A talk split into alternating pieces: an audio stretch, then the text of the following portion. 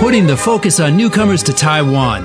This is ICRT's New Life for New Residents. 挥洒汗水与泪水，新住民在台湾开辟家园的心声，请收听《新住民新人生》。 Good news for new immigrants and their education in Taiwan. The Legislative Yuan has recently passed an amendment granting new immigrant spouses with special student status. After naturalization, new immigrant spouses will be just a simple process away from beginning a degree.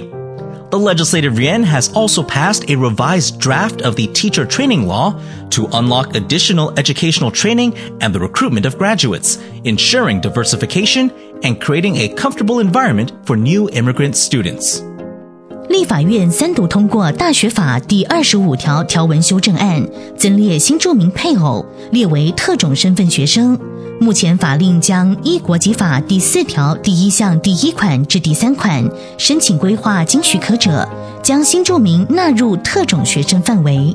这项法令将原本适用蒙古、西藏学生、大陆地区学生及外国学生等侨生，扩大至新住民配偶进入大学修读学位等相关规定，变得更弹性、更多元。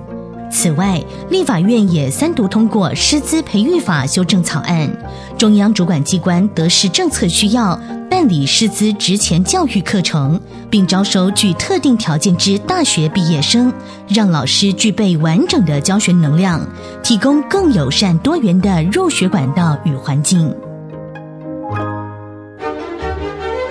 ICRT 新著名新人生由新著名发展基金会补助播出。You've been listening to ICRT's New Life for New Residents, brought to you by the New Immigrant Development Fund.